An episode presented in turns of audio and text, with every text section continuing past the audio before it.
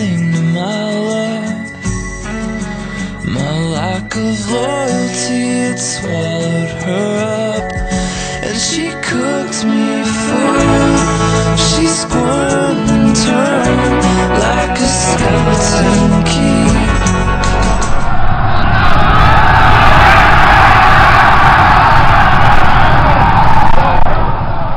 After Combat. All right, this is the Advance After Combat podcast. This is a podcast brought to you by myself, uh, Dave, uh, my co-host, uh, the other member of the Wargaming Bromance, Jason, Hello. and a uh, mystery uh, host that we bring on from our guild. Each each month we have a different host that we bring on, and uh, this this month our our mystery host is uh, John Allgood, the Medicine Man. Hooray! Thank you for Welcome. having me. Yeah, John, you've been on before on an episode that that probably has re- received. Uh, you know, it was it was it was an infamous episode. Uh, Uh, it, through- it's memorable. I don't really remember it, but some people do. yeah, and and through no fault of your own. I mean, mis- mistakes were made. Enough said, but you know, it's okay. Yeah. There, there were mistakes enough to go around on that episode. Yeah. So, uh, so John is uh, John. I believe this is you. You've only done that one, right? This is going to be your second time coming on. That's correct. Yeah, so this this podcast is about uh, it's it's about war games, but it's also just kind of about war gamers, I think mostly. So we talk about uh, our own experiences playing and and uh, different people that we know. And an important part of the podcast is the guild that's on BGG that's kind of formed around the podcast. We've got about 350 uh, war gamers who are all mostly degenerates, but enjoy the hobby and. Uh, some Some more degenerate than others. Right, exactly. So, uh, so that, that's a big part of it. So, if you're if you haven't experienced the guild, if it's the first time that you're hearing the podcast, uh, We're sorry. Yeah, that's right. yeah. So, if, if make make sure you check out the guild and make sure you go on BGG and check out our guild. The address is on. Like, John, are you like? What are you doing, John? John's moving Uh, boxes. Yeah, you're I'm like sorry. you- you're grating cheese. What are you doing? No, I'm just opening up a drawer. Uh, uh, Are you are you on? Are you using the click to talk? Or have you gone off click to talk?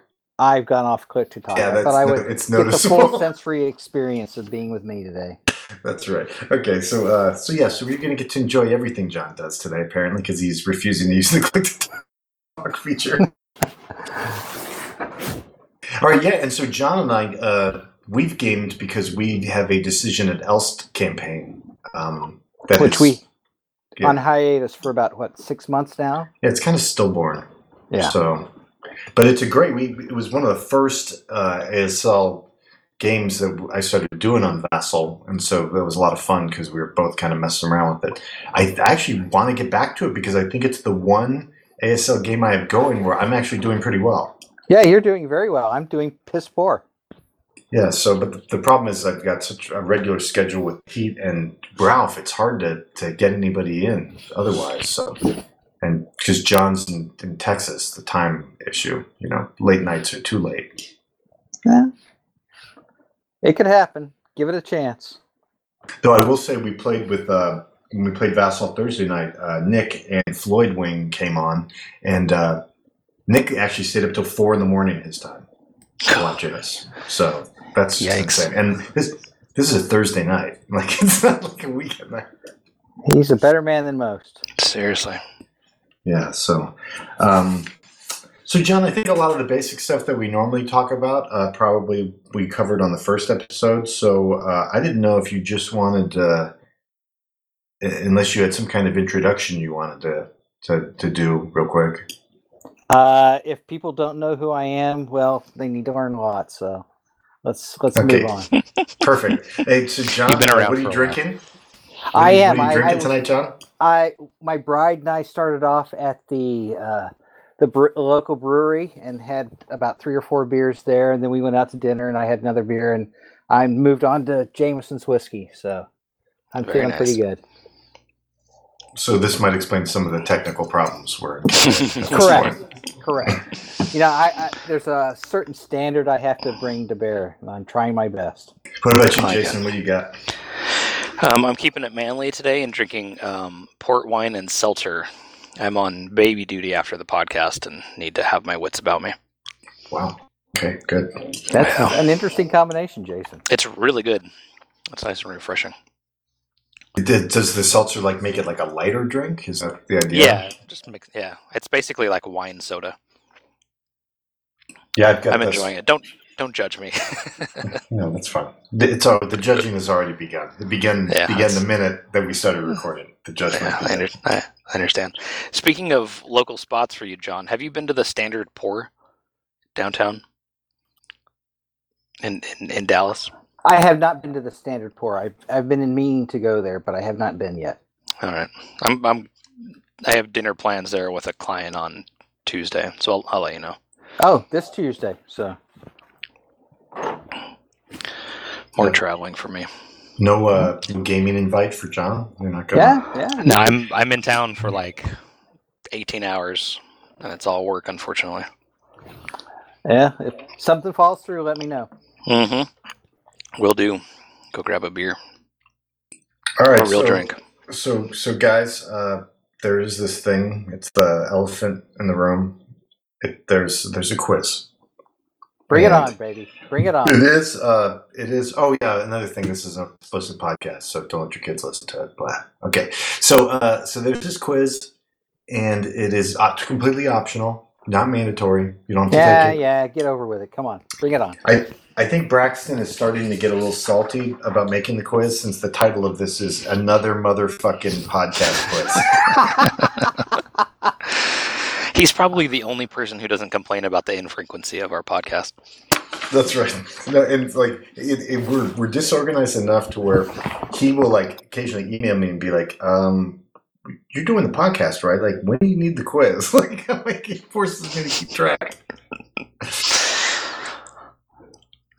All right, John. So this is uh, blah blah blah optional. Don't have to take it. Um, Yeah, yeah, there's yeah, yeah. so there's oh, and so there are uh, three questions, and then there is a bona fide bonus question. Meaning, Dude, it's bonus, man. That means it's Okay. it's worth the same amount as all the others. all right.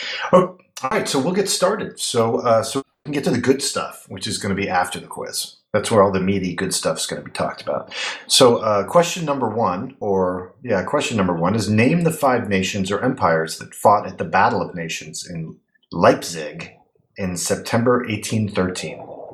Well, France is going to be one of them. Got it? Uh, the Prussians. Correct. Uh, I'm guessing the Russians, Correct. Austrians. Correct. Uh,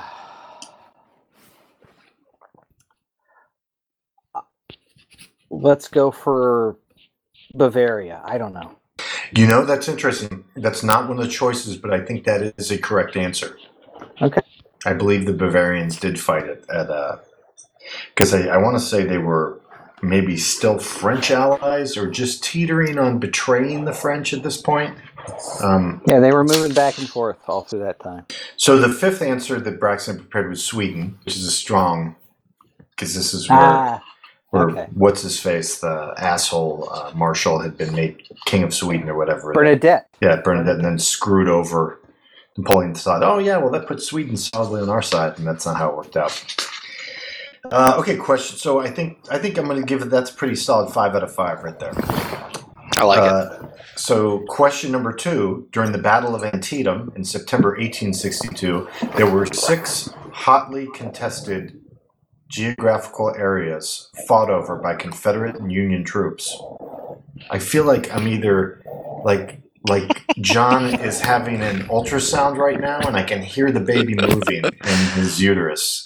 No, that's just my arms moving across, going, "What the fuck am I doing? I got myself into." I, I just when I almost heard like like like a little heartbeat. Like I can hear the heartbeat. okay.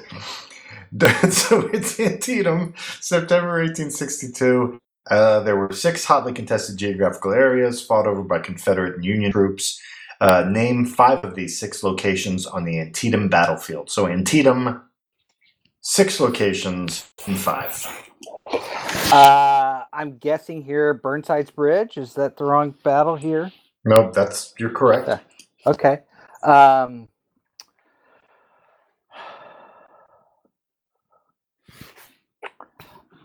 after that, I'm losing it. So I'm going to say uh, some sort of cornfield, some sort of farm. I don't know. No idea. Okay, okay. So so Move on. so okay. So there, there is the cornfield. There's the cornfield, uh, which I think we can probably give to you. I think it's Miller's cornfield. Uh, I didn't know the name. But uh, so I think we can give you two out of the five. Uh, there's the Eastwoods, su- the Sunken Road, Bloody Lane. Ah, okay. I think that was Gordon's Georgians against the Irish Brigade there. Uh, Dunker Church, Northwoods, and uh, Burnside's Bridge, obviously. So Yeah. I think we're with two out of five.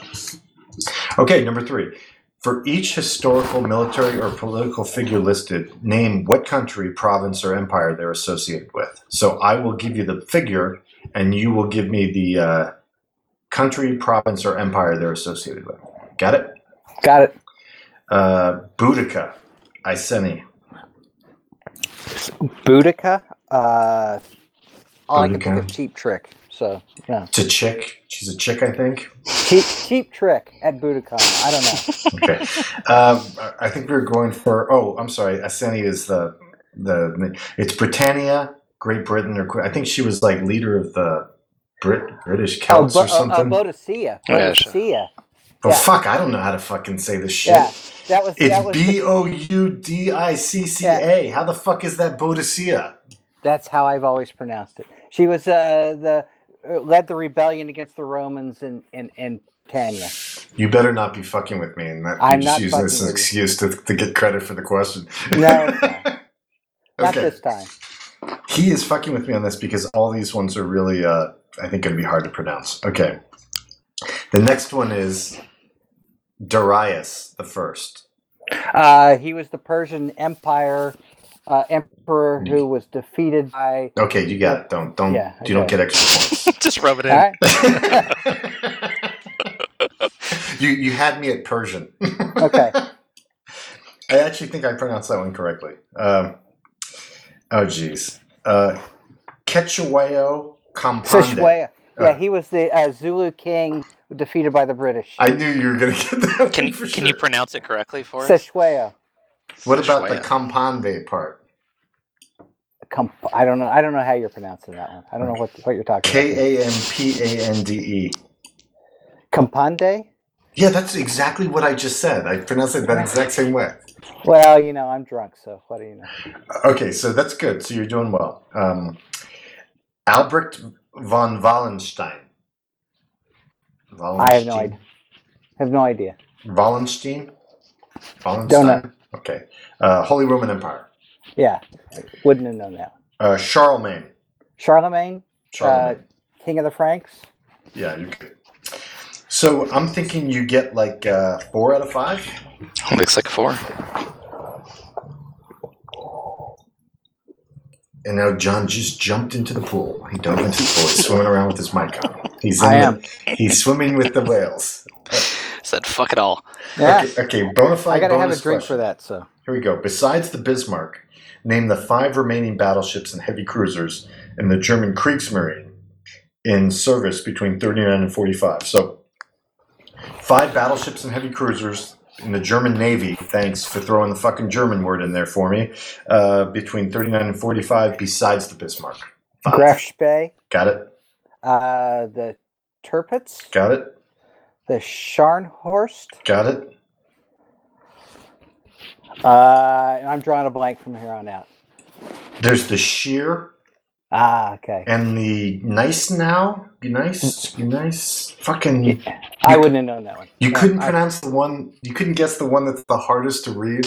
Like, No, I mean it starts with a GN. It's like a like new. GN. G- Whatever. Genau. I don't know. Get out. Yeah. Okay. So that it looks like you got uh three out of those. Correct. So that's three. So Jason, do you have a total score for John there? That's 14. That is really good. That's pretty good. That was a hard quiz too. Rex Gator, good. Uh, Wow. It's up there. It's up there. I think that was pretty solid. Um, so, Jason, hey, did you get to watch the Newcastle match today? No, I followed it on my phone. I was at a volleyball tournament for most of it. Yeah, they're they're fucked basically. Yeah, They really needed to win, and it's disappointing. Not as fucked as Oklahoma was by Villanova. So yeah, well, the difference is Oklahoma doesn't get sent down to Division Two if they play badly at the end of the year. That's what's going to happen to Newcastle. I mean, we're not even talking about Newcastle being good. We're talking about if they're going to be able to stay in the Premier League. Yeah, that's a long slog back back to the league too. Um, okay, so I we we I'd had a book recommendation. Jason recommended. Uh, uh, well, I don't know if you recommended it. I don't know if I recommended it. but I was just excited you were reading it. John, have, who's the author? Is it Neal Stephenson? Yes. have have not read anything by Neal Stephenson. So So, Jason, you you read Snow Crash, right? I read Snow Crash uh, quickly after it came out, so there might be something said there. I mean, the style is uh, a little hard to read. I think. Yeah, and it's a little it's it's kind of all about the style. Like there's not uh, there's a story there, but it's not great writing. It's more style over substance of the kind of world he's painting. Um, which Yeah. I I went through a huge like cyberpunk phase, so I I have a soft spot in my heart for stuff like that. But now that that book was written like a while, a little while ago, right? So I, Yeah, it's a little bit older. Yeah. So maybe it's not as cool now. Now that basically a lot of the stuff that he's talking about is actually real. You know, so like Yeah. it was probably Yeah. cooler when it was a cooler idea that you could be online and walking in a world that's online. But uh, yeah, I got the feeling like his writing style is if he just tweeted that the thing paragraph by paragraph at you. You know, it's kind of an odd, Mm.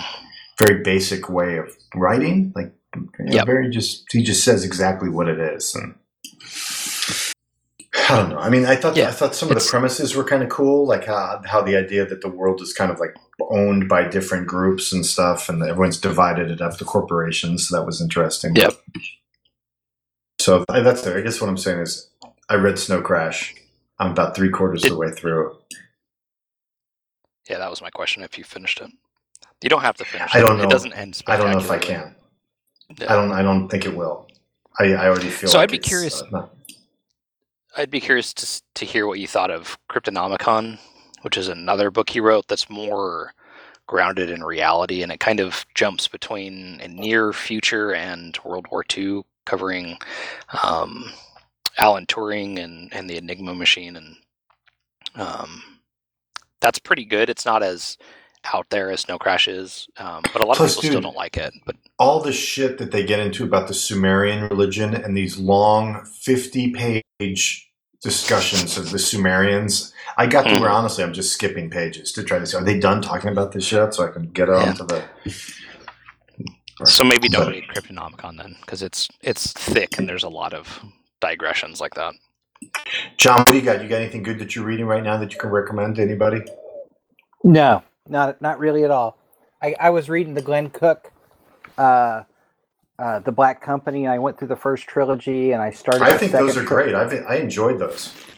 Uh, I got about the, through the second trilogy, and I'm kind of getting bored with it right now because it seems the same thing. Uh, is this the, with the is this with the lady or is that before that? It- It's after the lady, so I didn't go any further, so maybe that's good that I didn't. yeah. I, it it's interesting, but it doesn't. It's I'm losing interest with it. So And the premise is that it's like a, mercenary company, the Black Company, and they they fight through the world, and like uh, the main character is like the historian, basically. correct, correct, writes their history. correct. And it seems that he has died at the end of one book, and That's kind of how it works. yeah, and I'm kind of losing my interest after that. There seem to be books after that. Maybe I need to give it another shot. So Is anybody else And out Dave, there? on your recommendation, I picked up the Thieves World, so I'll, I'll be starting that hopefully Monday on the plane. oh, that's that's good stuff. Yeah, I, I can't get anybody to say anything bad about it, so I thought I'd give it. um, I just lost you guys for a little while. That was weird. That's weird. I picked it all up. Yeah. Okay, we're were you guys just not pressing on your things? I no, we were talking. I heard Okay. him. I've I've done that where like I uh, I'll, I'll talk for a little while and then I'll realize I'm not pressing my stupid button. Yeah, I, I like the beginning of the Black Company books. I like I've read maybe the first five or six or something, but it's like you know, similar to like I read the the Lost Fleet series, which I kind of liked. Um, but the Lost Fleet series is a little bit trashier, maybe, but it's still like space fleet navy stuff. So Yeah, those books are pretty trashy. I'm I'm also going on Napoleon's Wars that Duck sent me, so which is interesting. The the author has a is not a fan of Napoleon, so That's always fun. well, yeah. And Jason, I saw you guys are starting. You guys are going to for BGG your book club thing. Yeah, yeah. It came in the mail uh, Friday, I guess. Yeah. So I'll be starting that soon. Love that. So, um, I don't know. Do do you guys have any want to talk about any games you've been playing recently, or uh, what you got going on as far as games? What have you been messing around? I've been- been doing some Combat Commander. I'm supposed to be back in Fire the Sun tournament. Um, my problem with that is we're playing with ATS, which I'm not a fan of. Uh, I much prefer a Vassal log, and I don't know. It just it's hard for me to keep motivated with with the ATS world. Yeah, I don't like that system. So I've been negligent that. Um, I'm also trying to teach myself liberty or death, which I'll talk about in a little bit. And that's pretty much about it. Oh, I, Ross and Ross and I have a game of Unhappy King Charles that we halfway through. Nice. So, and that's going pretty well. Uh, just, as soon as he gets some time off, we'll get back to that. And then if we ever That's a get fun back, game. if we ever get back to Elst, Dave. So. Well, yeah, that's that's what I want to talk to you about too, because with the Advance After Combat convention that we're going to talk about, uh, I'd like that. I think it'd be good if we could set that up as like the one of the walking games, like a hopping game. That sounds like a great idea. Do that and maybe have a uh, uh, Where Eagles Dare or uh, Globatai game or even a The Greatest Day or even uh, what's the MMP game on the British battles of Normandy? I don't know, a I- but I, agree. Like, uh, I, I think I can volunteer Brad. To, I think he has a copy of Moscow, so he could throw down the Shevardino scenario at, at the con, and we could just have guys who could step in and play. Sounds good. Um, I guess we should talk about. We've got about what twenty six guys, twenty seven guys signed up for the convention. Uh, always looking for more people to add on. Uh, we've Very got, much so. We've got some people who have ponied up more above and beyond the the sixty dollar price. Um, I don't know if you want to talk about our official sponsor who's agreed to come on. Uh, haven't got any funds from him yet, but we've got some ideas there. Yeah, I, I, I think yeah, some guys have pony up. Jason, did you pony up any extra money besides the sixty bucks? Not yet. No, I meant to last month and completely forgot about it. You got to stay on top of me, John. All right, I'm we're, squirrely. we're, we're shaming you online now. so. Seriously. just blatantly doing it. right from the show. That's awesome. Yeah. So, uh, John, do you want to go over I, like what but I think uh, in our poll there were like 35 people who said yes, and then to get you know 27, Yeah, that's that math doesn't add up. yeah, no, it, yeah. it, it's it's going to happen. I mean, we have enough Oh, money. it's we have enough supporters that are going to come in with extra cash if they have to to make it Let's happen. just say so, I've I've paid a deposit and we are it's happening one way or another. John, so go. What's the date period? Can you go over the dates for it real quick? What the hotel is, where it is? I wanted to really make my reservations before you, we did this, but I'll try to do it tonight. Uh, well, I haven't actually got an official link from the hotel yet, but it's Okay. Octo- it's October sixteenth, I believe, is the week. Uh, let me check on the calendar real quick. Yeah, that might be important to get that date correct. for the convention.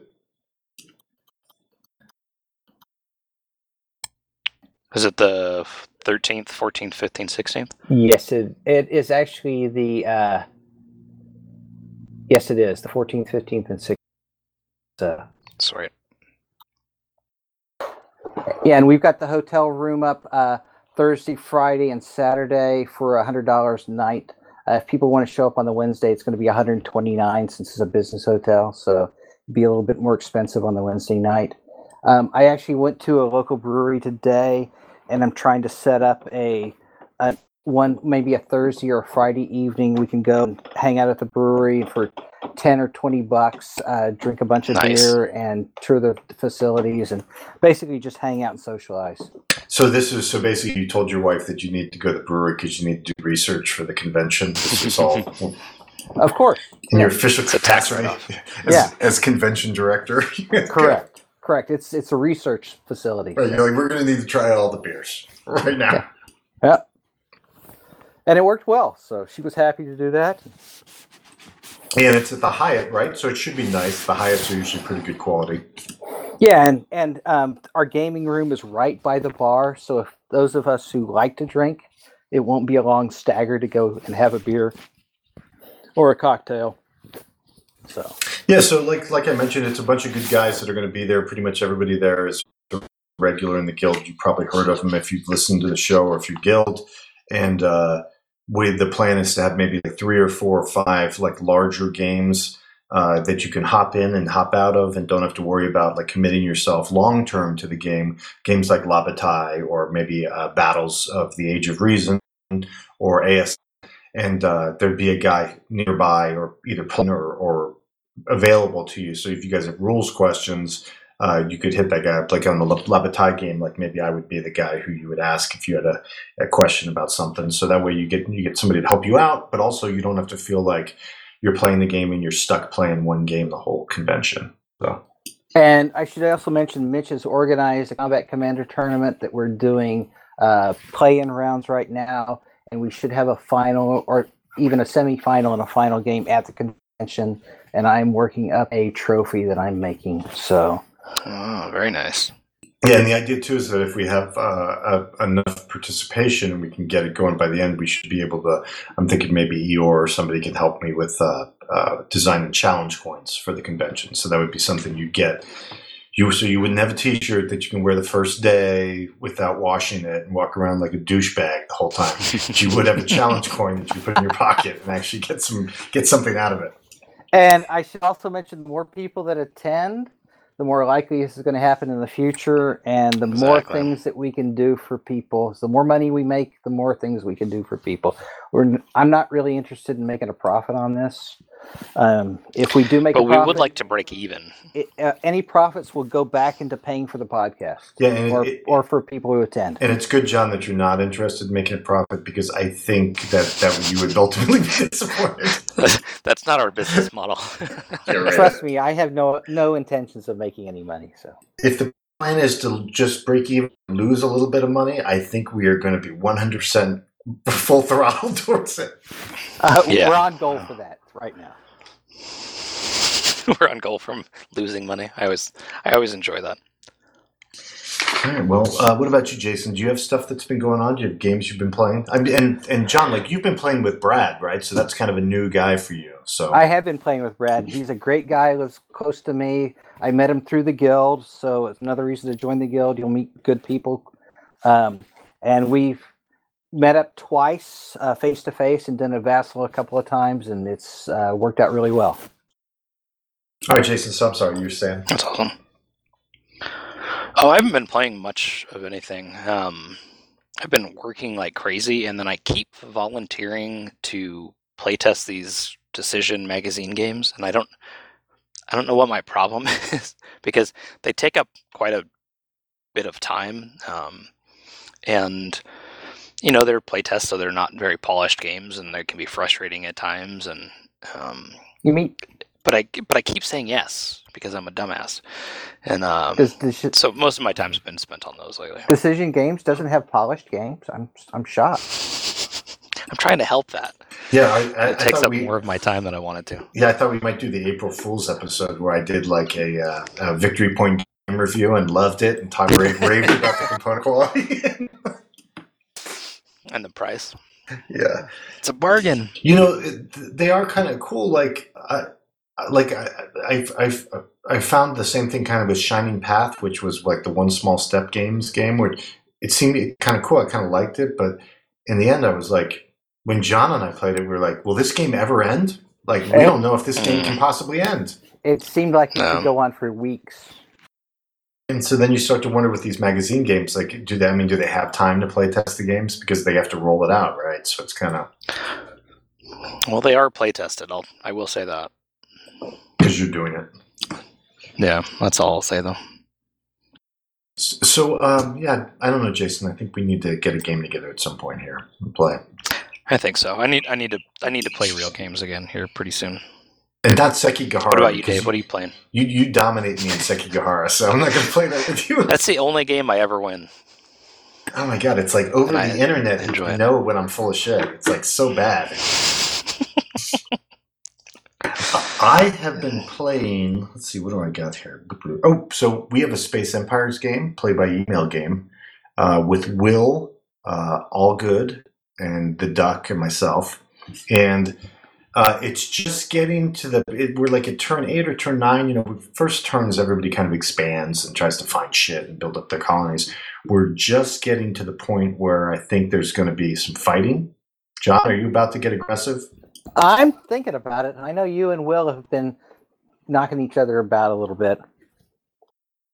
Yeah, I, I sailed in. The interesting thing is we're playing with the racial differences, so you don't really know what you're up against until you contact uh, the other race. Like as far as what their special ability is, everybody gets like a special ability. But uh, I ran three scouts into one of Will's planets, and he had built a base there without me realizing the base. Then his special ability was basically that his guys get to attack before all my guys do. They're like super brave, so they he completely destroyed my entire fleet.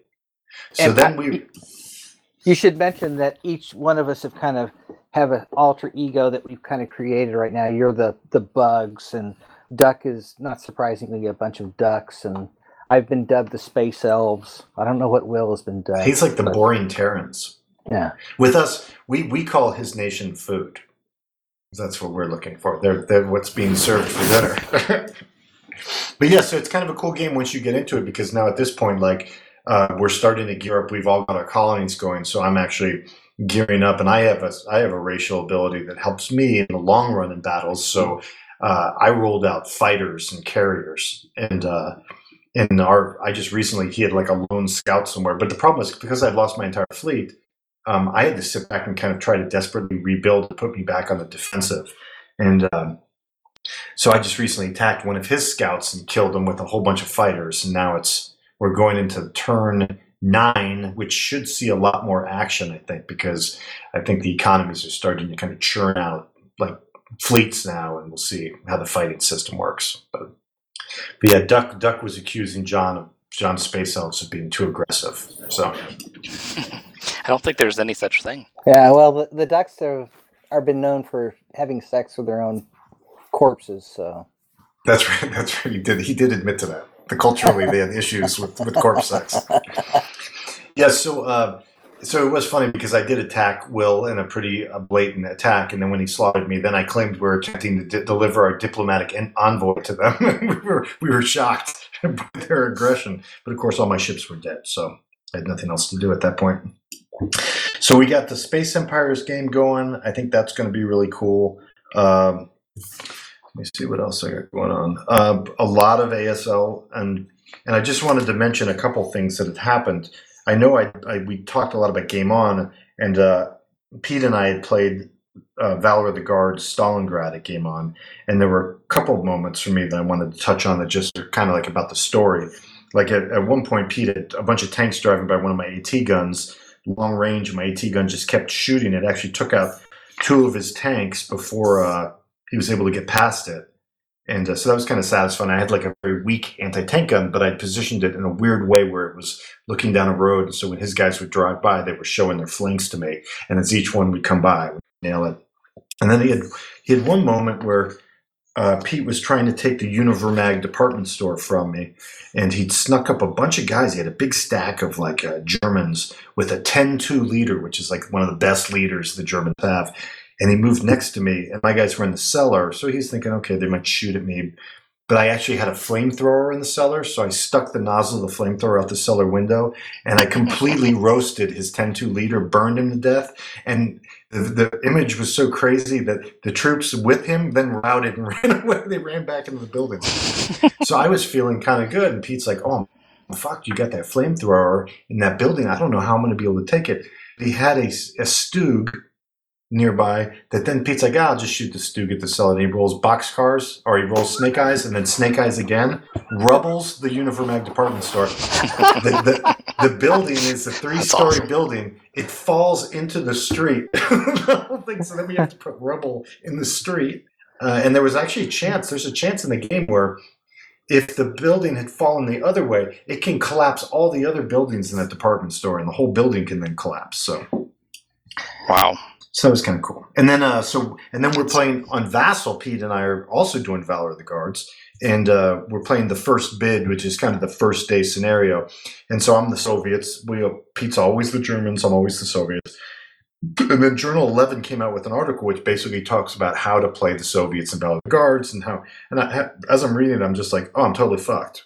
I like broke every rule this guy talks about. Um, I mean, Pete's Stukas are basically dominating. I can't even move without his Stukas killing all my guys. I put my forward observer too close, too far forward. He was killed in like the first three turns of the game. Uh, basically, Pete has a giant penis-shaped attack ramming through Stalingrad, the center, reaching Yummy. trying to penetrate to the Volga. And if you look at the map, it looks exactly like that. The, the shaft of his attack is jamming right through. And his guys are literally just running down the streets. I have no one to stop them. And I, I have hidden guys, but I'm not sure if I want to reveal them. So some of his guys are just like obliviously running past Soviet units in defensive positions because I'm thinking maybe I'll trigger those guys later, but we'll see. Hmm. And uh, in that game, so basically, I'm, I'm basically praying that I've got reinforcements that I have to roll for. I've got a large force that might come in on the south to help me, but I've also on like turn 13, I've got like a giant force that comes over the Volga on assault boats. So we'll see what happens with that. Uh, and again, narrative in that I had a. I, I think I talked about my hero Gimp that was down in the basement where he kept sending squads down, and then the guy would be up on the roof and drop on them and ambush them and kill everybody in the room.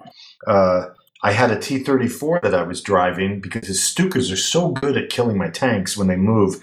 Uh, I was paranoid, so I was going to try to drive it into some rubble. You want to end your move in rubble so you've got some cover, but I needed to use excessive speed to do it. And so I rolled like a box cars and then an 11. So I bogged and dropped the transmission and immobilized the tank in the rubble at the same time. So I basically now got a T 34 that's facing the wrong direction. It's facing away from the Germans, but it's stuck and it can't move anymore because they, they blew up the engine. So they had to turn their turret around facing rearward in case the Germans might run down the road or something. So, uh, and then uh, we're also playing La Bataille. Uh, Duck and I are playing La Bataille, and we've been using the adjacency command rule for that game. Um, we're doing the Shevardino scenario, which is kind of a, a great beginner scenario, and that's the one I thought maybe we would do if we were going to do it at uh, at uh, Advance After Combat. Um, Duck kind of pounded my first div- French division that got across the river, uh, but my guys are really stretched out, even though they've they've fought them off. But he sent in his grenadiers and started doing like uh, assaults on the center of my position. And uh, the the Russian grenadiers are super strong. Like they they have morales that are like 11s, 12s, and 13s. And so when their morales are that low, they don't even take negative modifiers in the morale check chart. So like uh, they basically can automatically pass most of their checks to close and assaults. And so uh, he kind of rammed through the center of my division, but he's also disordered. So at, at the current state of affairs, I'm he's spent a little bit and I'm out of command and I'm trying to rush my other two divisions across the river to help him out. So we'll see what happens with that. But two great games, ASL and La Bataille, and uh, I'm really enjoying the shit out of playing them. And then, like I said, we have the Space Empires game. And I think that's it for what I have ongoing right now as far as fun stuff because I don't have shit for face to face gaming. So That's a lot. Yeah. Good stuff. Well, I mean, there's you know, like the the game with Duck. I oh, and I'm also playing Silver Bayonet with Ralph on Fridays, so Friday nights. So Oh yeah. we finished the the the one where the VC are basically just trying to all flee off map, and uh, we finished that campaign, and now we're starting like a real campaign. Uh, and I realized, Are you guys doing the grand campaign, the the big one? um, I maybe we are. I think it's. I, I don't know if it's the. Uh, basically, it starts with only the ARVN on. I'm. It's turn one. So Yeah, I think I think that is the big one. It's like it's all 39 turns. Yeah, I got all aggressive and cocky because I was like used to playing with the U.S. troops there, and then I realized very quickly that I did not have the kind of support and power. So then I had to run back to my little patrol Yeah. bases. Yeah, the ARVN don't perform very well early in the war. yeah, and I think they start pretty strong. Obviously, it makes sense that they would start strong. I mean, the the VC are all over the place, so. It was cool to see the VC show up too, because in the other one that I played, it was all NVA. So it's kind of cool to see those VC Yeah. counters. Those VC guys can pop up and be pretty pretty effective from time to time, which is nice. Okay, so let me ask you a question, Jason, because you you play tested this, and this is something I talked to Mitch about a little bit. Um, how do you feel about the fact that the assault maneuver combat combo automatically makes it impossible to to res- re- withdraw from combat? Um, I don't necessarily agree, but I, I understand what it's representing. I mean, it's you're you're getting pinned down. Um, I I get it, and it's part of that system. Um, so I can see why they want to keep it. I mean, that that's part of you know that that dual combat type is part of that whole series of games. Yeah, I just It it doesn't bother me. I, I guess, and, and just to explain, there's basically two types of ground combat you can do. You can do like a maneuver combat that's more like uh, fire and maneuver, and then you have an assault, which is kind of where I'm doing assault, and we're just going to basically charge in and slug it out close range. And uh, there's a rule where basically if you normally a unit might be able to withdraw from combat before the combat if it makes a roll, but if you uh, have some of your guys assault and some of your guys maneuver, uh, that option's not available to the defender. And I just didn't like the fact that it was automatic. You know, oh, I see. I thought Uh, maybe it should be yeah, a it- it modifier. I thought maybe it should be a modifier to the combat refusal roll. Like if the guy's Mhm. doing assault and maneuver, then it's harder to withdraw. I just never like it when something's automatic. So Sure. Yeah. And it, to do that, you're giving something up, right? Because both combats are going to be less effective than if you were to pick one. Um, but it does give you that option so that you can you can keep the people in place. The, uh, the assault and maneuver against the hidden markers got modified recently because that didn't that didn't feel right. Or you can automatically pin down a hidden unit, um, right. which I like. Right, and I also I don't remember if it's this way, but I also felt that uh, if it was an uncoordinated attack, then it shouldn't keep the unit from fleeing. You know what I mean? Like Oh, that's because it's not coordinated. So the assault and the maneuver aren't coordinated. So why would they pin the unit? That's the whole point of them coordinating. Yeah, but you check coordination after Right. That's that's the problem. combat That's refusal. the problem. Mm, I see. Uh, aside from that qu- concern, are you pretty happy with Silver Bayonet so far?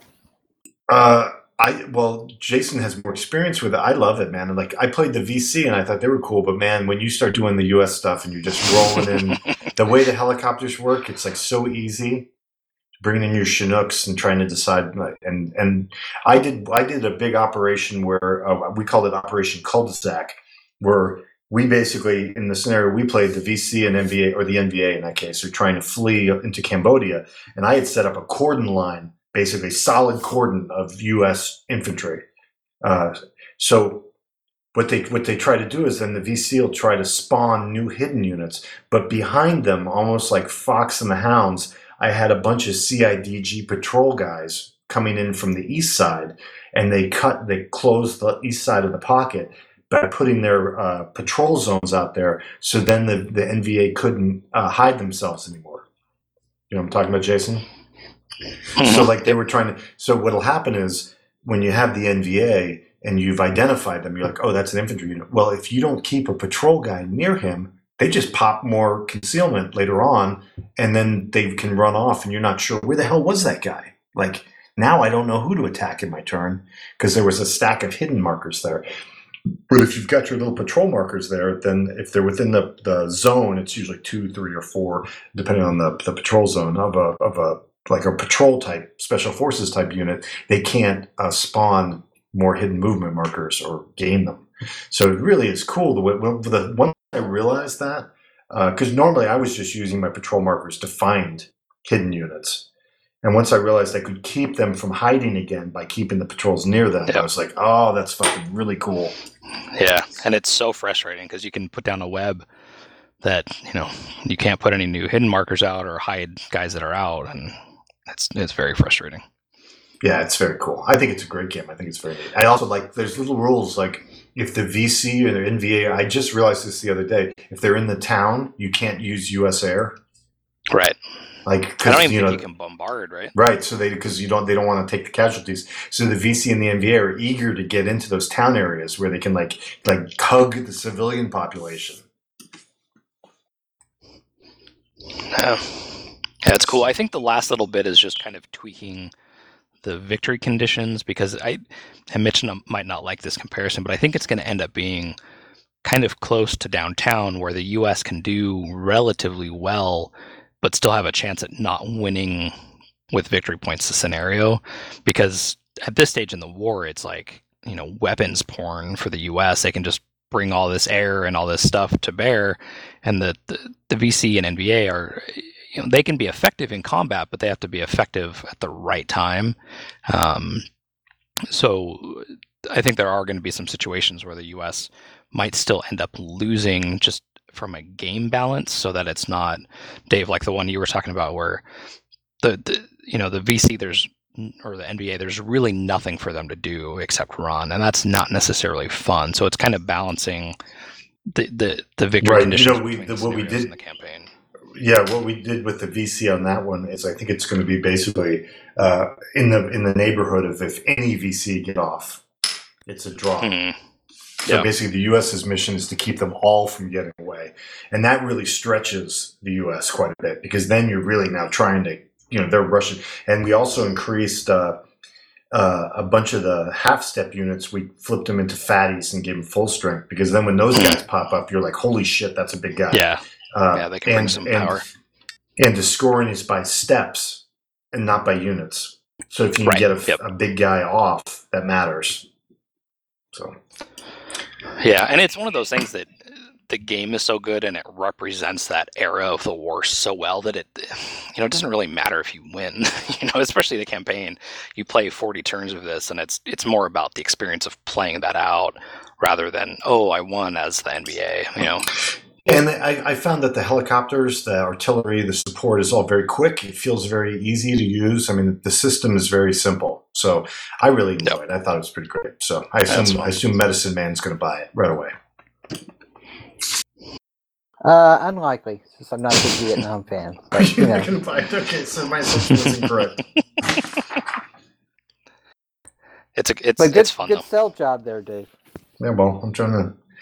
It's a good game though. I like it. I mean, I'm and I'm I'm a medium Vietnam guy. Like I'm not into it the way Jason is. I mean, but it's great. I really. Like. I'm my excitement is the idea, and I this is something I'm always kind of talking when I talk to Mitch. Is it's about uh, how's it going to do with other campaigns? Let's not Mhm. make a rule set that you have to rewrite every time you move it to a different period, like a different operation.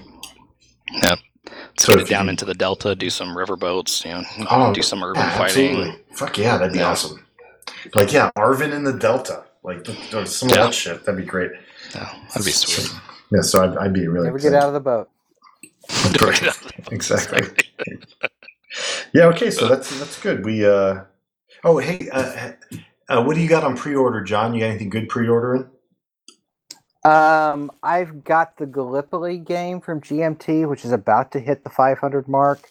I've got uh, the Ethiopia game, which is not even close, and I've got um, the Wellington in India game, which is very close as well. nice I've got a couple MMP games, uh, the ASL stuff from MMP on pre-order, which should Yank should be coming out soon, and a few other things. Right on Yeah. What about you, Jason? Well, I have 20 in total, uh, so I won't talk about all of them. It looks like No Trumpets, No Drums is going to actually come in the next couple months, which is very exciting. And Fields of Fire might actually be released this year.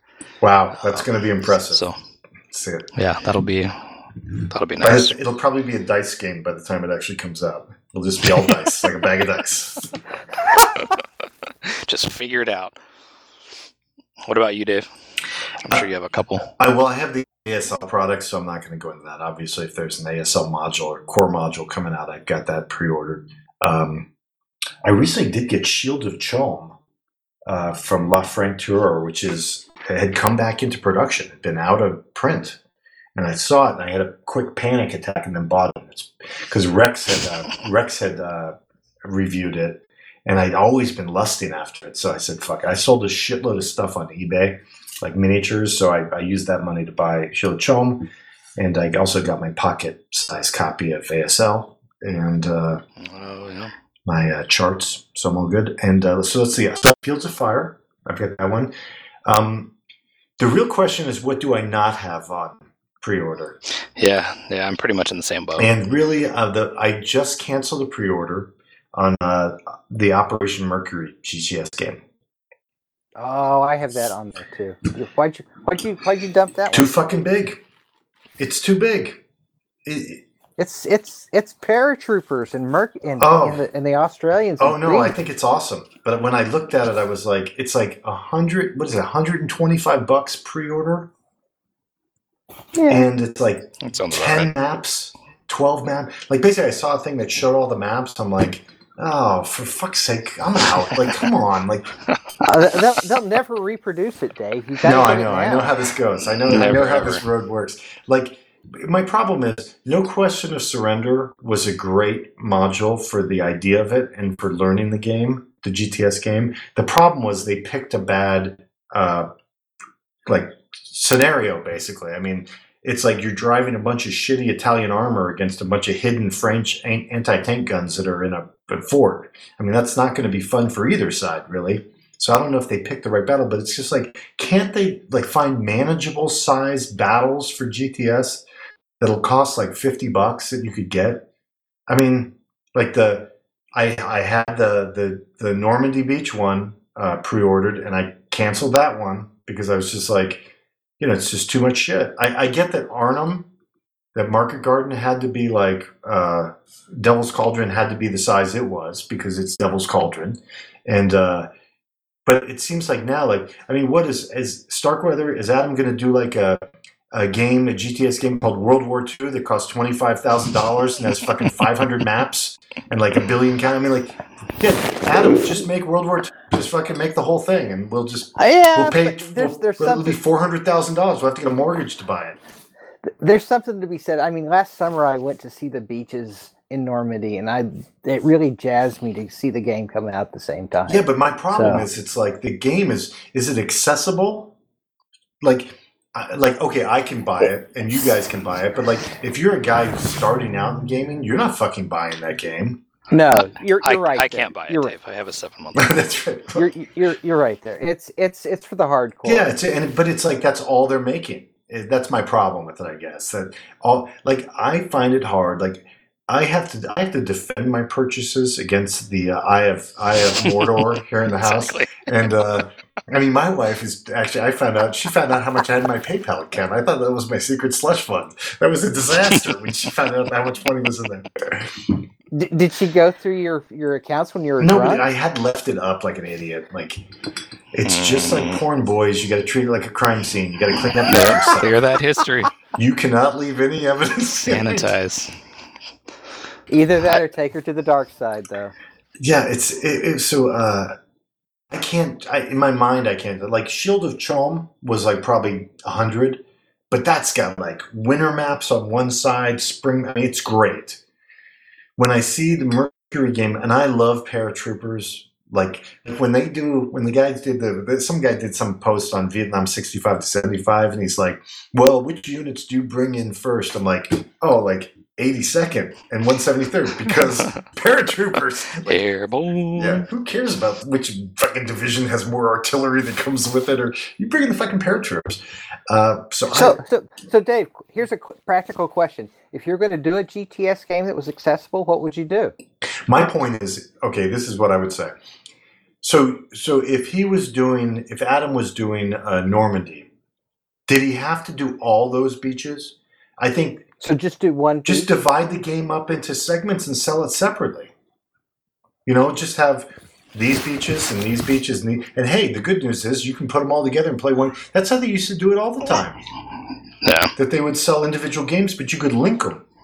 But now it's like it's like GTS has become like a, a like a I don't know I don't want to call it a vanity project because that's not fair. But Well, like o- OCS. OCS makes smaller OCS. games. OCS made, made Baltic Gap. I mean, there's there's games Yeah. available that aren't huge. Reluctant Enemies. With, Unlike unlike Case Blue. Case Blue. yeah, but. Case Blue, if you're going to do Case Blue, it's got to be huge, and everybody knew that was going to be gigantic. Same with Guderian's Blitzkrieg, but, but at least they do have. Pro- and, and I'm not saying I think Reluctant Enemies is a great game to learn how to play OCS in all its glory, but at least they have games that are coming in the price range of like 60 to 80. When you're pushing 120 for pre-order, and then the retail is like 170 or something. That's crazy. That just is a lot for a, for a game. that's a lot.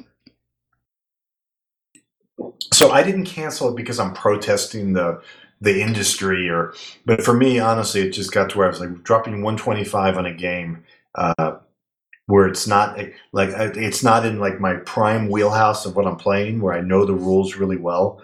Uh, like for an ASL product, I might pay that because I think I know the rules pretty well. But I would have to get back into GTS, and you know, Jason and I, we were up on those rules a couple years ago. But Yeah, I mean, it's a great system. and it's one of those things. If if you were going to play it, you would buy it, but getting ten maps on even your humongous table is, you know, at times challenging. Even if they're smaller scenarios, it's Yeah, is, is Ty Snowford Yeah. going to buy it? Of course he's going to buy it because that's his Yeah. big thing. And I love the system. I thought it was good. I, I did not like that he was talking about changing the rules when he went to the Normandy game because I don't like that. I think if your rules are good, they should be good no matter what the period. You shouldn't have to constantly change it. But or change the rules in a way that the old counters still work. yeah, right. That bugs me. So so yeah. So I think GTS is getting too big. I think they they could have done Operation Mercury and done a couple of the the operations and just ship that. And then if it's successful, then you make another one and say, "Hey, we're going to offer you these battles too." You know, I just think it's there's this weird thing going on with it. Oh, who knows? What do I know? Well, we're, we're not running the company. That's- Yeah, I got I got into a conversation with Ralph last night where we were talking about uh, uh, we we were playing Silver Bayonet and uh, we had Leroy from uh, Las Vegas was sitting in, uh, good guy. So we're all talking, the three of us, and we were kind of talking about like the hobby and you know. Uh, uh, Keeping the hobby, the, the the fact that I mentioned that Nick is a young guy and he plays, and so we kind of we have younger guys in our guild, and Ralph was was talking about, hey, yeah, you know, you got to have these games, and, and I said, fuck it, it's not my job to fucking get guys into the hobby. That's GMT's job. Like I, and again, people won't agree with this, but if I die, I don't care if the last war gamer in the world dies the day after I die. Because I'm not around anymore. so, like, I don't care what happens to wargaming the second I'm dead. That's it. It's over. So it's not my job to recruit new people and get them playing. Yeah. You know, the GMT should be out uh, showing people games and teaching people words. This happened in the miniatures hobby all the time, where they want us to run games like play-in games to, to recruit new guys. And uh, basically, we were doing all the work for the companies, and I don't I don't agree with it. I think uh, if if companies aren't going to make, and I, but I see it, it's relative when we talk about GTS, where I'm like, they're making products that are not access- accessible to new guys. Like a new guy, like I bought Case Blue as one of my first board games when I was getting back into board gaming. That's ridiculous. I never should have bought that game. Yeah, that's You're glad you did financially, though. Yeah, but I don't know if I've ever actually laid Case Blue out and played it very often. You know, it sits in a box, and I say, "Hey, I've got Case Blue." you can use it as a meme online. That's right. Yeah, the most. Oh, don't even get me started on that fucking thing. that, that drives me. Well, I- That makes me so angry. Yeah. But but my point is, I guess that you know, like, um, it's cool to get younger people into gaming and everything, and that's cool. But that's not my job. That's not what I'm here to do. I'm not here to. I guess the way, in a way, we are doing it. so maybe that's accidental that we have a podcast where we promote wargaming, but but the industry doesn't support us. So like, Right. Yeah. if any, if Yeah. anything, Us supporting the hobby ended up being secondary. It was just an excuse for us to get together and shoot. No, the that's shit. right. But if anything, it's like if Yeah, anything, it's like we basically provide good PR for the the industry, and then the industry treats us like we're like Oh, like, like fucking. We're levers. yeah, they, they, they do not want anything to do with us. Officially. Yeah. Officially. But you, yeah, I understand that. But on the same level, Dave, you don't want to be their their shills the whole time either. So Right. we're, Yep. we're giving honest feedback. That's why we refuse to accept review copies. And Jason, uh, how many review copies have we been offered? Uh, But I, I think like I but I adamantly refuse them when they when those offers come through. yeah I, I think like I remember when we had Keith as a host, he thought that I, I had mentioned something about how I would feel weird taking a review copy because I feel like if you're going to review the game, part of the rage inside of me is the amount of money that I paid out of my pocket for the game, and I don't know I'm looking at you where there's Discord. Right, and I don't know if I could um, put that out there. And like honestly, if you get the game for free, you know, and and then like they Hmm. mentioned with some other podcasts where they're basically just doing box rips and just talking about the games. Um, and they, how much are they playing? And if you don't have, if your wallet's not invested in the game, are you really giving like a good review for a guy who's going to have to pay for the game? Like, because I have found I have gotten games for free before.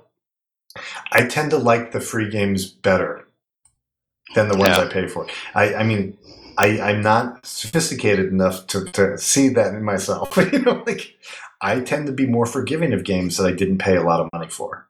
So, It's probably human Yeah. nature. all right, well, that's that. I don't know if anybody has anything else they want to beat beat So- beat that horse with. Now, now let's let's review some games we paid for. That's right. So yeah, so that's the long way of me saying I took I made the hard choice of taking Operation Mercury off, even though I loved Crete. I love the Fallschirmjägers, that whole that whole battle's awesome. Mhm. I just was like, too much? Like, come on. And the system is great. It's just it's just too yeah, it's much. great. It's just but too much money for me to kind of learn it again. So all right. Uh, I'm I'm too much of a whore for the Brits fighting Yeah. Crete. So I'll play John's version. I'll just play John and Vassal. Uh, There you go. all right, so John, you have a game you want to review? yeah, I'll talk about uh, Liberty or Death, which I picked up after it got sold out. My local game store had a copy, and I got the fever when people were talking about it, and I picked it up. Um, so I paid full price, which was Very nice. probably a, s- a stupid idea, but I pulled It's it the out. old impulse um, buy. You got to. It's the price you pay is. for impulse. Well, and actually, I think it's a good it's a good choice. Um, if if you've played the coin games, you know the basic system. There's a few tweaks with the coin system, which I think are and justified for for what they're doing. Uh, you know how if you play the coin, there's a, uh propaganda or a coup card that comes up. Um, in this case, it's a winter quarters card that comes up, at, and it's supposed to symbolize a year of campaigning which I think is a nice, uh, it's a more concrete way of abstracting it out. Um, it's a little bit different in that you have really two sides in in the game. You have the uh, Americans or the what they call the Patriots and the French versus the British and the and the Native Americans, the Indians, um, and really it's the British and the Americans are the primary factors in this although the French and the Indians play uh, significant supporting roles. Uh, it's also interesting in that the French start off off the board and they have to build up their resources to come on with a uh, uh, play their treaty of alliance with with the with the Patriots to come on Hey, board. hey, hey, John, quick really- question. I mean, you might have mentioned it, but Yes. do you have to have four players to play? No, you do not have to have four players, and and they've put a lot of work in um, creating a, a what they call a bot system for each each player. So you can you can play the whole game as any side with as a sol- solo game. It's I'm still working out exactly how the best way to play it, and they have a, a whole series of detailed if then solutions, and they've got a whole slew of player aids that really are quite clear in, in what you need to do to go through it. It's a remarkably well done graphically game. Um, I have I've only played the coin game before with a, a Distant Plain, and my feeling after playing a Distant Plain was it's okay game. Yeah, yeah. The I- map, the map in Liberty or Death looks great. yeah, it does. Uh, I, I get a better feel for the Liberty or Death than I did for a distant. Yeah, Plain. dis- Distant that- map looks like something you'd see on USA Today in their political section, or like Yeah. on a Fox News, like on a on a green board at Fox News. Correct. Correct. And and and the gameplay for a Distant Plain was okay, but I I was a bit underwhelmed by a Distant Plain. Um, I'm I'm enjoying a, a Liberty or Death, and maybe that's a reflection on what I am interested in and the time period I'm interested Right. in. But it so far it looks like a really good game. Uh, there's a lot of options in it. There's a lot of uh, a depth to it, and it it feels like it. I feel like I'm actually reproducing the revolution. Now, behind it, off the so- not to put you on the spot, but off the top of your head, are there any like cool cards that you remember when you were playing it? Oh, there are a couple cool cards, but I can't think of them off the top of my head because I've my my alcohol level. Oh no, I pretty high understand, right but now, like so- so, but I, I guess the idea is so. Uh, like if a card comes up, obviously it's historical, uh, so it's Yeah. like maybe George Washington or von Steuben does this, or yeah, and there's some there's some uh, uh, uh, intellectual ones. Uh, God, I can't think of what, but there's like a Benedict Arnold oh, that's card. cool. That's really there yeah so so there's there's there's a lot of depth in it and he's i they clearly know what they're talking about and there's different indian tribes were mentioned uh different french leaders uh the leaders you have individual leaders in there and they can change over time as the years progress um and i don't know if i like that or not but it's it's an interesting bit of cool. And it's similar like Oh. to the old games where you have like actions and then like special actions. yes yeah Like each side has different stuff that they can do. Correct, correct, and they have different goals. Um, you have two, so basically, it's you have two sides. It's uh either the British or British and their allies are going to win, or the uh, the Patriots and their allies are going to win. But it's a level of a scale of who's going to win in, among them. So is it sense. side then individual or just sides win together? Yeah, you sides together. So Wow, that's Uh, cool. Um, so if, for example, if the the British go into a battle against the Patriots and they have uh, Indian war parties with them, the the British control what the Indian war parties are doing in the battle, and if the Patriots with the French allies are going into battle, they control what the French are doing. So the French and the Indians are kind of secondary figures, but they can they can really throw a kink in the works by some of the actions that they can do and they don't. Oh, do. so the basically is it like? Did you ever play that? Uh, what was that? Uh, not seventeen seventy five, but eighteen twelve, where Invasion of Canada, where they can bring you can drag other guys' forces into fights with you. It's like that. Yes, there is an a- aspect of that. The the uh, the British can drag the uh, Native American tribes, and the Amer- and the Patriots can drag the French into. Yeah, because that was always a cool Yes. part of that game where you could drag another guy's forces and make him fight for you for your. Yeah, and there and there are limitations of what you can do because you can't drag the the Native American tribe uh, uh, war parties through cities, uh, so they have to they, they have to stay in the in the rural Yeah, the people area. would just would not put up with that. yeah, They're like, that's outrageous. It violates their HOA. yeah, yeah. There's HOA It- it- rules. it's- it's- The, yeah. it's it's impressive the level of thought that's gone in behind the the liberty or death. I clearly uh, Harold Buchanan know, knew the, the time period pretty well. Yeah, I have a Facebook friend request from him. I guess I should honor that request.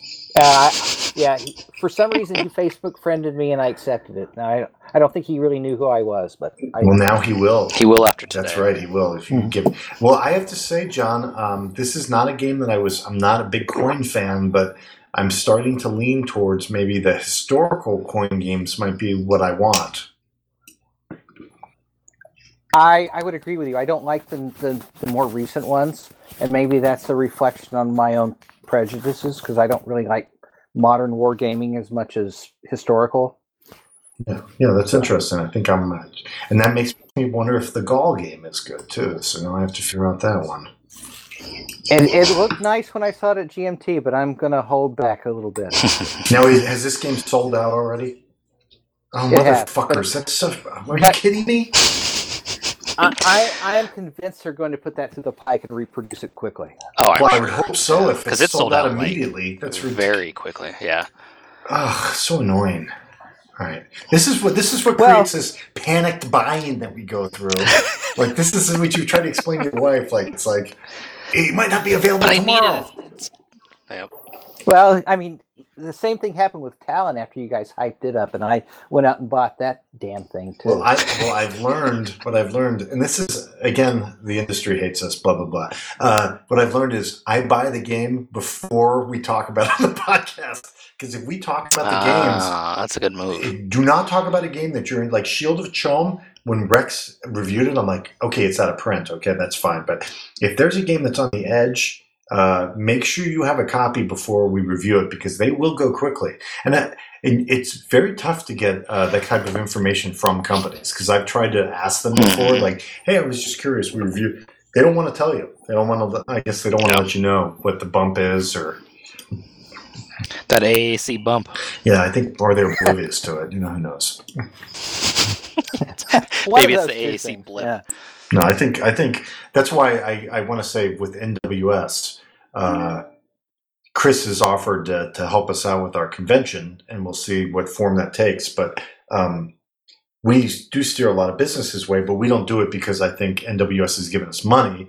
Uh, the, we do it No. because NWS gives really good deals on stuff, and I've always said that the second they don't, then we'll steer people elsewhere. Where, but um, All right. like like and he's communicative, right? Like he he gives feedback. He's you know he he gives the the attention, and it's it's very. Well, I think to Braxton's say, got hey, into you know, some scraps.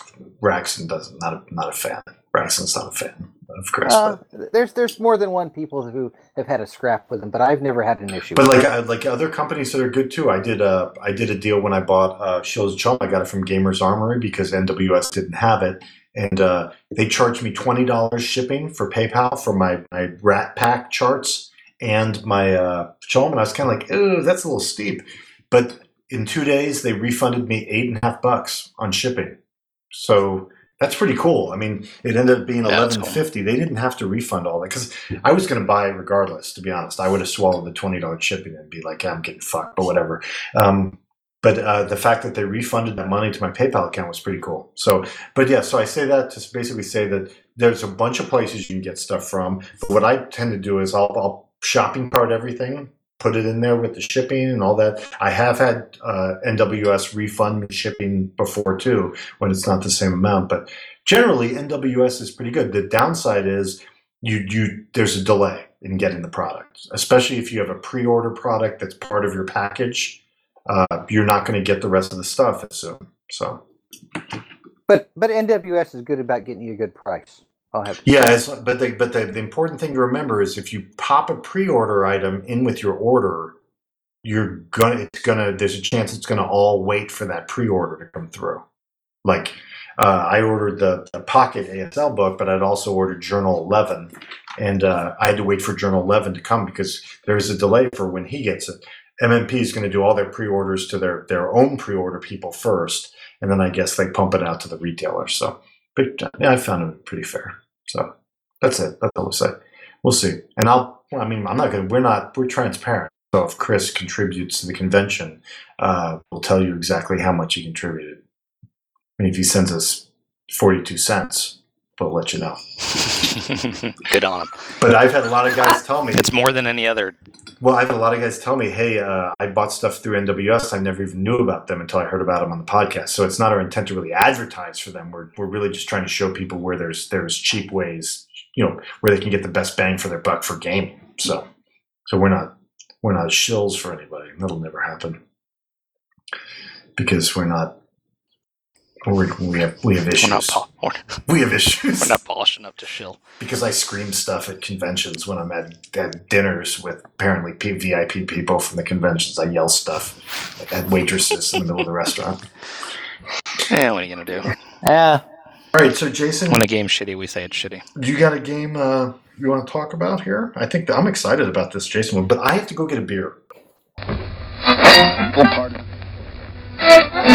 My bride and my oldest daughter are watching The Big Lebowski right now. So Very nice. That is good.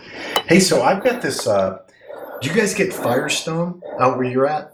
yes, quite good beer. The beer, yeah, that's good It is stuff. good. I'm, I'm, I'm drinking their Pale 31 uh, Firestone Walker. Really good. Nice. Uh, John, are you on like a, a are, are you like on a treadmill or like a? it sounds like you're, you're doing like some kind of cross country skiing machine. Training for the next marathon. Just You scratching sand my you sanding a piece of wood. scratching my voluminous body. So So there, there's there's the sand in a piece of wood. Okay, that's that explains the sound. Uh, yeah, Firestone's pretty good. My wife likes the 805. They do that's a big one that they make, and uh, but I really like this one. I I got their double barrel that I was drinking, and the Yeah, that think the DBA is good. 31's really good. yeah, DBA is my favorite of those. Yeah, it's really good, right? But I, I'm telling you, try the Pale 31. It's not too hoppy. It's a very mild pale ale, so I like it. Nice. It's it's right it's right out here, Southern California. They have another one called the Velvet Merlin, which I thought was the Velvet Merkin for a while. So Oh, and also we had the grapefruit sculpin for a couple episodes. Do not try the pineapple sculpin. That is not the way to go. For that the, sounds like regurgitation coming. So yeah, it's like just not working. The pineapple and the hops are not working together the way the grapefruit sculpin's pretty good, but the pineapple no. All right. So, uh, Jason, you got something for us? Uh, yeah, I'm gonna put myself on continuous uh, while I'm doing this. And full disclosure, we were about 30 minutes in, and my wife dropped the baby off to me because she's taking the older kids to um, the terrible Batman movie that's out in theaters. so I have a, a second guest host with me here. So you might So- hear him rummaging, rummaging around in the background. so he's he's There's no- he's immune to obscenities right now. Yeah. He is, yeah, for the time being. And he's staring at me, not wondering why I'm not talking to him. I'm going to talk about uh, Warfighter, um, which I guess now I should have the the subtitle on it, the Tactical Special Forces card game. Um, I wasn't planning on this, but uh, you know I started playing this last month after we recorded, and in anticipation of this. And DVG actually has a World War II version up on Kickstarter right now. Um, that's actually relatively reasonably priced. Um, so if you know World War II is your bag, maybe maybe get into that one. Um, this is modern uh, modern conflicts, hypothetical conflicts. And when you Um, say modern, it's just overall- like you can be any kind of you can be any kind of modern guys like Russians or or There are expansions for that for like Russians and British, um, but there's it, it's kind of set between two two settings. It's either like Middle East, um, like insurgents, or Middle East uh, military, or um, like a drug cartel in the jungle. okay. So that's that's that's kind of the three settings that you can have. So um, I guess right off the bat, when you open when you open the game, um, the components in general are okay. Um, the cards are a little cheesy because they use photographs um, that like you know Kickstarter backers or whatever submitted. Um, so some of those are a little hokey. Um, you know, some of the CGI bad guys are a little hokey. The the board or the map, I guess, um, because its its paper is is pretty awful and it's not functional. Um, what happens during the, the game is you're going to be laying cards out on the map that are locations, and those locations will have enemy cards kind of engaging um, the units that are there. And the map isn't set up in a way to facilitate that. Um, it looks like they fixed that in the World War II version. It's just a row, um, which makes a lot more sense. There is, or there are, two fan made maps that are on Board Game Geek. Um, I printed one of them out, and it's much more functional. Um, it makes the game not necessarily easier to play, but it makes it flow a little bit better. yeah, I'm looking at this one. This guy is my tabletop simulator version of Warfighter. It's crazy. Is it the one with like the um, the Afghanistan map on it, or is it like the digital the digital one? Yeah, it looks it's like digital. It Yeah, nuts. I printed out the other one. Actually, I printed out them both, but I liked the uh, the kind of modern, contemporary map, um, and it's it's it's quite functional. So basically, what you're going to be doing is is you pick a mission, you pick an objective, um, you're going to do a loadout, and then you're going to you're going to play the mission out. Um, you get a loadout based on points that are that are listed on the objective. Um, and then and then you're basically just playing cards from your hand to to, to take actions. Um, or to facilitate actions.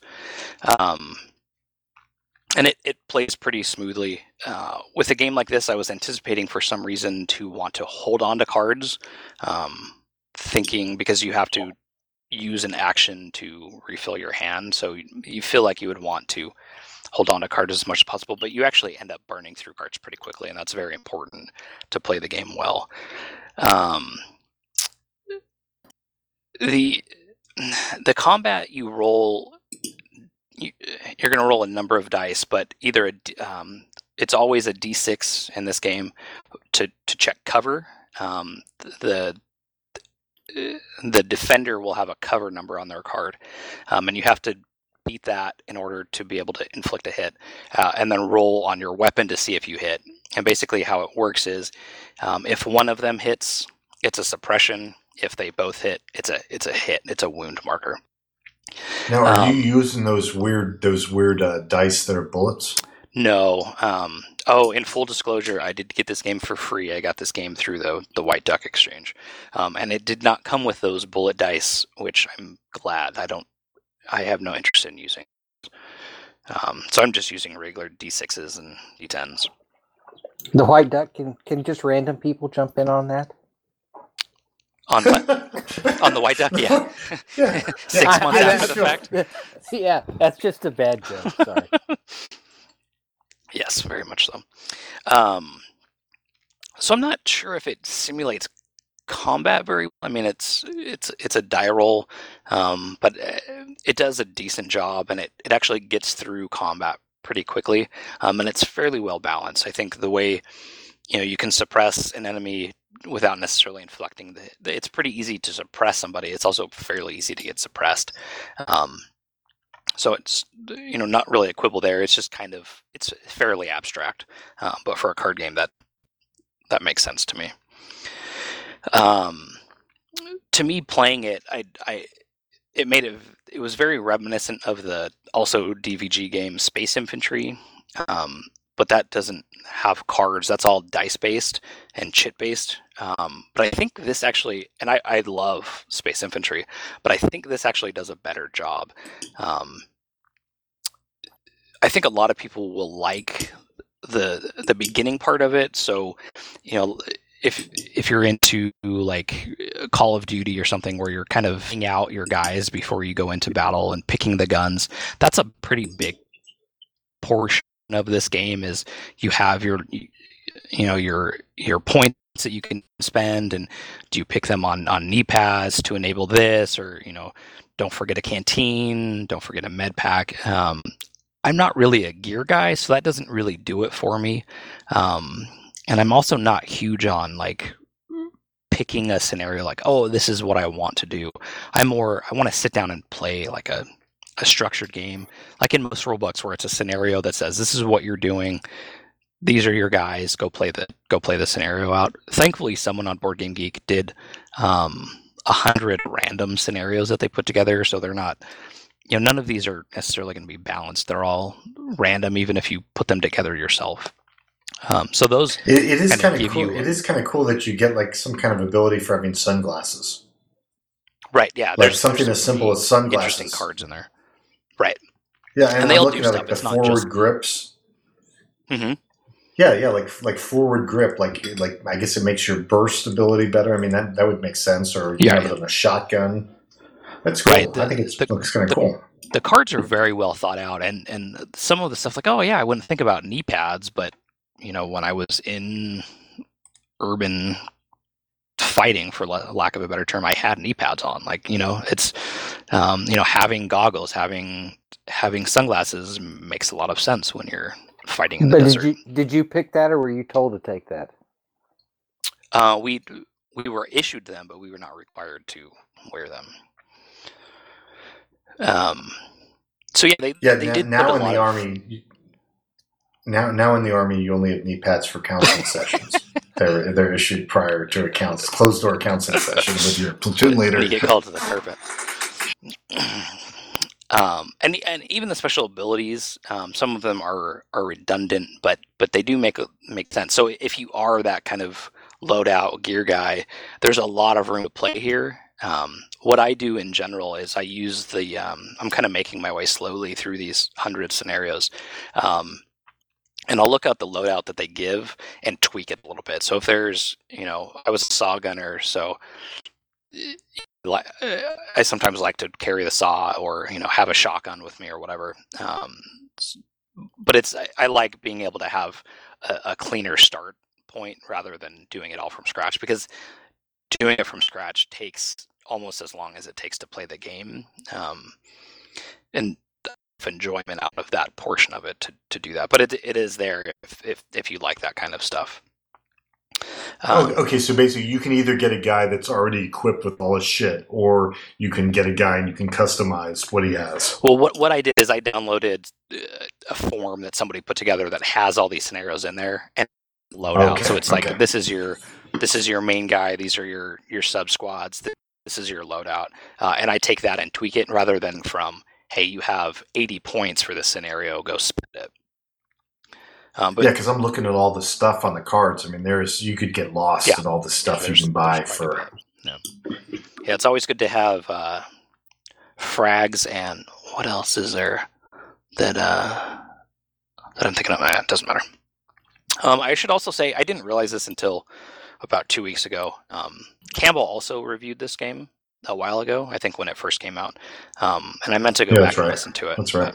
I didn't get a chance to do that. It was very quiet. it was a very quiet review.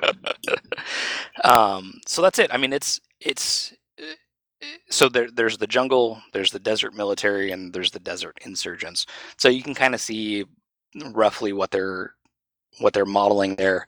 Um, some of the scenarios are a lot of fun, um, and all of the games I've played of it have been very tense and have come down to, you know, a, a, a card play or a die roll during the last turn or at the last objective. Um, you can get taken out pretty quickly if if you know you get ganged up on by a bunch of enemies all at once uh, when you're not expecting it or not ready for it or when your hand's not ready for it. So it is you know it's a card and dice game. It's pretty random um, but it's for what it is it's very light um, but it's a lot of fun uh, it's it's uh, the dvg games for some reason i don't like like, oh man, I need to get Phantom Leader back on the table, or I need to get Warfighter back on the table. Warfighter a little bit more than Phantom Leader, but when I'm playing it, now so but this is a solo game, right? But you can also play with a, with a bunch of players, right? You can. I think it's like one to six players. Um, so I, am wondering if it would be a cool game for conventions because it's so light, and you know you can hand somebody a stack of cards and say, "This is your guy." You know, let's let's go for it. Um, I, I, think it would be good for that, and it's it's light enough that you know if they need to duck out, somebody else can play them or whatever. Um, yeah, I don't play I don't play any DVG games, so like some of these companies that we review, uh, I have like no experience with. But I think this one looks interesting because I'd like to have a good solitary mm-hmm. game, and and you know, I, I'm wondering if the the World War II one, which I don't know, I'm on the verge of kickstarting. Um, I wonder if that might be more your speed. This this is fun. I think they're refining it a little bit in this next iteration. Um, it's very expandable. They have a ton of expansions for it you know, with different militaries, different types of weapons. Um, so it's cool. I mean, it's it's a light game. I'm not going to throw a ton of money into it, getting all the crazy Footlocker expansions and stuff that, that they're putting out. But uh, as a as a light, you know, 45 minute to an hour game on How a, on a Saturday. It's it's it's it's fun for that. How much was it? Um, I got it through the White Duck, so I don't know. Um, I think it retails okay. for forty five. It's like forty bucks. Yeah. yeah, it's forty bucks of cool stuff. Yeah, there you go. Okay. I mean, for that, uh, it's it's definitely worth that price tag for sure. No, I think it looks good. I think the art looks kind of interesting. I think the art looks kind of cool. So yeah, like I, I said, might, some of it's photographs, and I like that. Like he, they really put some thought into it, and they and they reached out to the community and said, "Hey, do you want you know your military pictures to be on this on these cards?" Um, which is which is cool. Just some of them are a little a little hokey. Um, you know, you see some but, but you see some tubby staff sergeant, and you're like, "Yeah, you have all that gear that you're probably never going to use." Um, but you know, maybe that's my but. But like you mentioned, something as simple as knee pads. Uh, anybody who's done any kind of tactical like fire type stuff or weapon stuff. Yeah, like if you're gonna drop on your knees, like it does give you an extra movement point, knowing that you can just Mhm. drop on concrete and not blow out your fucking kneecaps. Uh, as opposed to doing the oh I'm gonna put my arm down and slowly lower myself. so yeah, that, that's interesting. I, I when I saw the loadout for the equipment for the weapons, I thought it was very practical, and I thought it made Yep. sense. And uh, I gotta say, I'm kind of interested more Good. now. Like like Campbell's review left me cold, but your review has inspired me I'm- to maybe buy this game. I'm I'm I'm a little bit warmer, which is saying something. I'm just think. I'm just kidding, Campbell. Don't, Campbell, don't get all offended. love. It, it's the Okay, bromance That's coming right. out here. That's right. Campbell will get all offended now. He's still mad at me about my thing about picking him up in a dirt lot somewhere. so he's all mad at me about that still. He won't come out and play with me anymore. So, so Jason, you're saying this is a good kind of late night game to play with a bunch of people at a con? I, I haven't done that, but I could see it being that. Um, I've only played it solo, um, but it, it does that really well. And, Ah. and adding people, I think, isn't going to add really any more time necessarily. Um, it might actually be a little bit more effective and make some of the the objectives a little bit easier, which for a convention with a group is really kind of what you want. You don't want a big, thinky, hard slog. You want you know something light that you can drink whiskey with. And, and the, the, the, the threat, obviously, uh, John, John just reached into a giant bag of Doritos while I was talking, but uh, basically the threat. Uh, there are no Doritos the threat scales with the number of players, right? So, like, if you have five guys, then the threat's higher. There's some scalability. Uh, I don't believe so, but you're limited in your loadout. Um, so you still have the same amount of points that you're trying to spread between, you know, five people. So not everyone's Okay. going to be as yeah, well equipped. Oh, I see. So you have to spread out the value, Right. Divide it up, but but each, but each character has some basic skills that they they bring to the Right. table. Yep. Yeah. So it's cool. I think. No, I think it sounds cool because this this sounds to me like the kind of game that I could like while my wife is watching Real Housewives of Orange County, I could throw this down on the coffee table and run through a couple rounds and you know. Yeah, it does take up a little bit of real estate. The map is, I think, 24 by 36, and you kind of have to have, you know, your your uh, your counter tray out. But you know, it's not an 11 by 17 game by any stretch, but it's not a huge monster that that you'll have stacks of counters out. Um, so yeah, it's it's pretty portable from that perspective. Is it is it heavy heavy on the beer? oh yeah, category? yeah, I and, and, and again, it's one of those games. Uh, uh, Dan Verssen games, I don't like how they structure their rules. I'm not sure thinking goes into it because they're kind of scattershot. Uh, I don't know if they're going to walk you through. I don't know. Their rule books don't make any sense to me. N- none of them. Um, but the information is clear when you can find it. Um, so, but th- that being said, it's one of those games that it's light enough that um, and I think Dave might talk about this later, is it doesn't matter, you know, like at the end of the day, what, you know, what is this rule? Well, you know, let's, what it's modeling, I'm fairly familiar with. So let me just make a call and roll some dice, you know, play a card, roll some dice, and, and just kind of get, get it out. Um, this, the sequence of play covers most of the information you need. And once you've played a game or two, it's, the rules kind of seat themselves pretty well, even in my dense brain which I always like. Oh, that sounds good. That's interesting. So for fun, I'm going to give it an eight. Um, you know, it's a it's a solid game. It's a lot of fun, but it's not a not necessarily a must own. Um, for beers, let's give it the full twelve. Um, you know, you can get pretty shit faced and and still have a, a blast playing it. And you know, and as as much as I am not sentimental, I I sure take it to heart when my guys die in games like these. Yeah, so you're going to rename them with all our guild names so we I can should. actually That'd fight out the battles. Yeah, You should do that. Like John did those. John, you did that, right? Where you did yeah, the, I the did that bombing with missions. seventeen. yeah. Yeah, and, and Uh, that was most fucking of you hilarious. guys ended up in in a prison camp. So, yeah. Yeah, that was that was so. So John would run these B seventeen missions and Mhm. like have all of us working in the different positions in the guns. I think I made it back to the. I was You wounded, did. but I yeah, made it you you were you were seriously wounded and had to leave home. And the, the next mission, everybody went to the prison camp.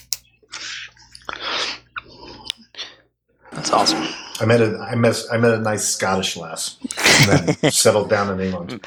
I made her a wife. was a Scottish boy, so you never know. Easy. Whiskey. so I'm gonna go back to push to talk and get my background is out of the mix. Okay, no, you're fine. So, so what's your boy doing? Is he just staring at you? He's chewing on my computer cord, which um, I should probably attend to. Can you give him a pair of tweezers to chew on or something? or is there Yeah, something he could be? jam right in the back of his throat. No, I mean, like seriously, like let's let's get him started early. Piece of plexi he could lick, or is there something he could? He does like grabbing the counters. I'll wake up in the morning and grab him so that my wife can sleep, and he likes Gi- to sit give at the him a war big game 20 table and pound on it. Ten sided dice he can chew on. Yeah, Yeah, pacify yeah, just the perfect esophagus size. Yeah, that's the sixer is probably the better for not fitting down the tube. But Yeah. okay, so I have a game that I'm going to review that um, I got. Uh, everyone knows, um, anyone who listens to the podcast knows, I'm a big fan of East Front 2, uh, Columbia Games system. I think it's a very elegant combat system. Um, but what I'm actually going to talk about is Eurofront because Gersh is going through one of his uh, shedding phases. So Gersh buys, buys, buys, builds a nice fur coat for the winter, and then sheds all Sell, his sell, sell. games when springtime comes. Sells everything away. God bless So, him for it. Yes, Yeah, don't he, he's done us all well, hasn't he? Yes, so don't don't buy with the pre-orders. Just wait for Gersh to start shedding because that's usually the magic moment where. Uh, and I don't know if someone triggers it. If someone sends a text to his wife that says Gersh has a lot of games, I think it's time for there to be some cutbacks on the game supply. But there's we get these giant announcements, which are basically giant sales of all Gersh's games. And then you'll notice that Gersh's kickstarting games later on. So no one knows why these happen, but don't don't complain about the cycles. Just enjoy them and profit from them. Indeed. So, so I had a chance to get Eurofront from Gersh, and I'd kind of been waiting. I own East. I obviously own East Front. I love it.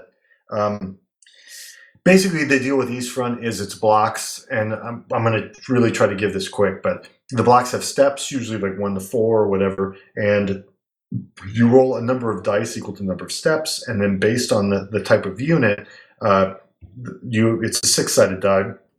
If it's an unit, hit on the six. If it's a, a, a, unit that an armored unit, you might hit on a five or a six. Or if it's an SS unit, you might hit on a four, five, or six. So basically, the more steps you have, the more dice you roll, the better unit you are, the, the better your dice results get. So that's the way combat works in uh, East Front. So it's very simple, but uh, the nice thing about East Front is while there's that part of the combat system that's very easy to play, there's also uh, a system where supply is very important in staying your rail lines. And if you're cut off from your rail lines during your opponent's phase, every unit in that's cut off loses a step automatically. So um, supply is actually one of the most important parts of the game.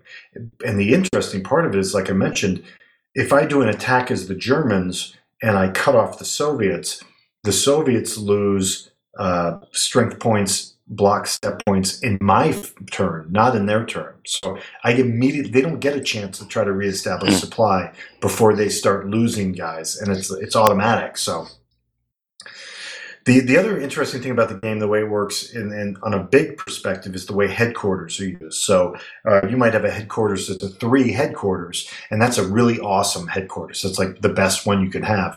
It means that if you activate it, its range for allowing units to move is three. So anyone within three of it, when it starts, gets to move. And then, uh, depending on what you try to do with it, usually I'm going to go with the combat situation.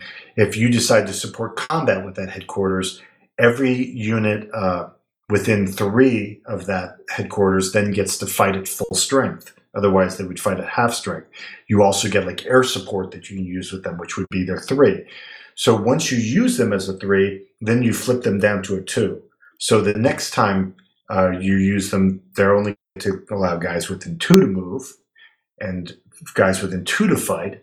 And then the next time they would get, then they get reduced. The next time it's one and one, and so so they lose effectiveness. So you're always struggling in uh, in East Front and West Front, frankly, over your headquarters, really, because they're the most expensive units. To move them up a step from a one to a two is 10 points and 10 production points. And you might have like, Germany might have 60 production points for, for its whole country. So there's some really tough decisions, and you can only move up one in a turn. So you might have like a, uh three headquarters, and you blitz it to move it to a two, and then you blitz it, and then the blitz moves it down to a one during the blitz phase. Well, now you know starting next turn, it's only going to be a two. So uh, the the game really does a cool job of reflecting the logistical requirements of launching large scale offensives. Uh, with the way it handles headquarters and the costs, and so every time you flip headquarters, you're like, "Well, there's ten production points down the tubes. You know, never going to get those back." So, so I, that's an overview of how uh, East Front West Front works. So generally, East Front is obviously going to be Germans versus Russians. West Front focuses more on like uh, the landings in France. Um, and obviously, if you're going to have a game where you're talking about fighting in France and D-Day, uh, there's much more focus on sea invasions and how that happens, and and so there's a lot of rules. So West Front is a little bit more focused on that. What Eurofront does is Eurofront basically takes both of these games, packages them together in one big system, and says, "Hey, we're going to fight the whole European World War II using these rules." And does it package them together or combine them? Do you have to have both games, or is it both games in No, there? you no, yeah, you have to have both games. Okay. you can't you you can't play Eurofront without both games. And I want to say that the maps are from Eurofront. That Eurofront provides the maps. Hmm, cool.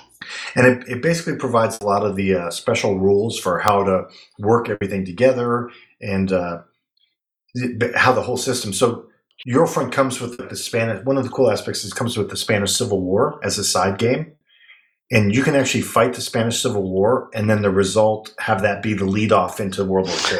That's awesome.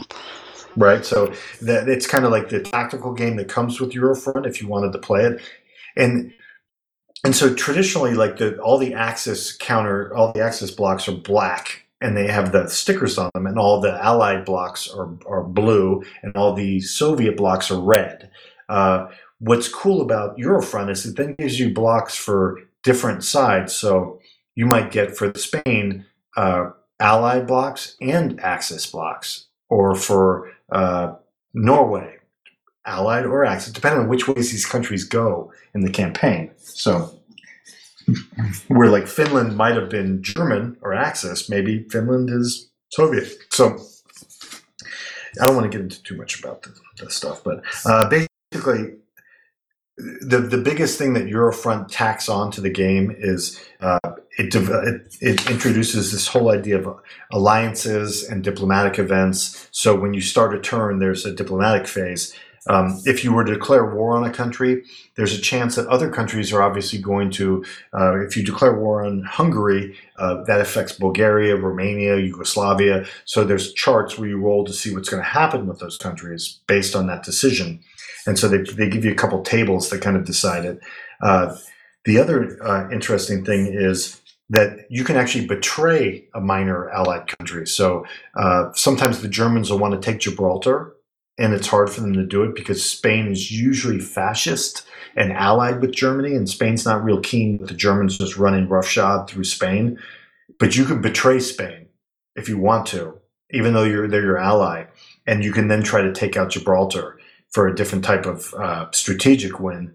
And uh, the, the downside is once you betray an, a friendly ally, then that affects the way all the other allies see you. So, so it's kind of a betrayal is kind of a big deal. So, the the big thing in the game is uh, for Eurofront is called something called diplomatic events. And these are these are choices that you make at the beginning of each turn. You basically, if you meet the prerequisites for a particular event, you're going to say, "I want to do this event." And and some of them are like, uh, like when I look at the Soviets, uh, let's see, like like for example, after the Germans uh, defeat Poland, they can do phony war. So they do as their diplomatic event phony war. And what phony war does is the Allies can't declare war on anybody, and France can only build one step a month and these prerequisites all build with each other. So there are times where basically uh, the Soviets might want to do some events. The Soviets initially start with very expensive troops. When I mentioned the headquarters, how bad it was for headquarters, they're 10 production points per step. When the game starts, the Soviets are at 20 points production points per step for headquarters. And it reflects the fact that their, you know, their military is so fucked up from all the purges and everything. The only way for the Soviets to really get up and get back up to where they're competitive with the Allies or, or the Axis forces is uh, to start war with Finland. So the Soviets initially, uh, the, one of the first things they want to do is declare winter war.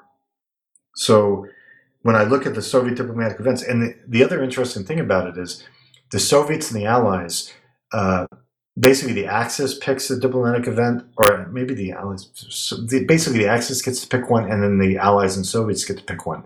But the Allies and Soviets, it's set up to kind of be a three player game. They have to agree on who is going to pick the event. And if they don't agree, they don't get to pick one.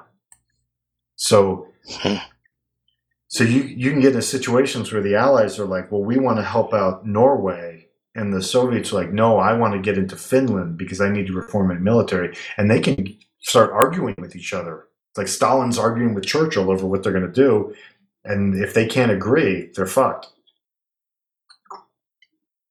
So traditionally, like the Soviets attacked Finland in the war, and they didn't do very well. So you would ask, like, well, why the fuck would the Soviets attack Finland then? Like, why would they ever do that? Well, in the game, uh, like this, the way the Soviet events play out is uh, the first Soviet event that's available to them is Soviets annex East Poland and Baltic states. It's the Polish partition. So that's when the Germans attacked Poland and Soviets screwed Poland and basically said, "Yeah, we'll agree to, to cut Poland in half." Then the next one is where they're going to attack. Uh, they're going to occupy border hexes. But then the third one is Soviets declare winter war. And this is basically where there's a winter war that's going to happen between the Soviets and the Finns, and the Soviets aren't prepared for it. But what it does is, by declaring the winter war, the Soviets can then open up other military reform options for themselves, where they can make their headquarters cheaper. And so uh, there is some logic in how they're going to make decisions based on uh, what's available to them and what the prerequisites are. That's it. I mean, I don't want to get into every single thing, but there's basically stuff like uh, like as an example, if there's a time where uh, like the Axis controls hexes in France or the French border adjacent to Italy is undefended, Italy can join the Axis. So there's all these types of events that can trigger. Some are based on rolls, some are automatic, but but for it, it kind of does feed you as a player along along the rules as far as how you want to go. Like in, in Eurofront, the Soviet player right away in the beginning can say, "Well, I'm declaring war on Russia," or "I'm I'm sorry, I'm declaring war on Germany. I'm going to attack Germany right away." But it's a disaster for them because they haven't gone through any of the reforms they were supposed to have gone through. So the the odds of them beating Germany early war are, are very slim they really need to have all these military programs that they're going to initiate. And that's what the diplomatic events, I think, really do a good job of kind of walking them down. And there's decision points where there's paths where they can say, well, I want to go this way or that way. And nothing's automatic. A lot of these, well, some are automatic, but a lot of them are based on die rolls as to what's going to happen for you. Have you have you played Triumph and Tragedy? No, I haven't. Okay. Just And- curious how that compares and contrasts to this. Oh, and, and basically, like, uh, I'm only soloing through this, so I have no idea whether the system works or whether it's a good system. I, I, I feel like it really is. I really like the way it, it works with the Soviets as far as developing them. And at some point, they declared the Soviets can declare a great patriotic war, and then they get their traditionally really cheap units that they can overwhelm the Germans with. But there's a buildup there, so it does kind of restrict. Um, you know, and like like for the Axis, the Axis has uh, stuff like initially the Axis is going to do the phony war after they take Poland, and then they can make the Sweden they can make Sweden join the Axis, or they can try to make Denmark submit to them. There's all sorts of options that are available to them. So I think it's cool. I think it really uh, the beauty of it is that the combat system is so simple. It's so basic that it's kind of interesting to see how it's all going to work with this Eurofront thing, like kind of bolted onto it. So I don't know. It's, I mean, compared to uh, a World of War, it's very easy because I think that's everything. yeah, I've got Kyle. Kyle basically uh, texts me, Nerd of Doom texts me probably once every one or two weeks with a bunch of rules questions about World of War, and then I have to pull out my rule books and figure out from memory like how to how the game works or how. So, Did you So- like World of War? well, World of War is uh, life experience. That's Okay. it's a it's a commitment. I mean, you really need to like that. That game is deep. So I, I enjoy, but I think that's a game I'll probably pursue more once I'm retired, maybe. So and I have time to devote to it. Eurofront is just cool because I can see all the different colored blocks and see what my Finns are doing. It's fun to see the Russians come in and see my Finns just fuck up all the Russians. And then, but and the, the kicker is so. And as an example, the Russians, so they attack the Finns. The the Germans offer the the Soviets, the Axis offers a, a Finnish armistice, a winter war armistice. The Soviets can decline it, that they don't want to do it.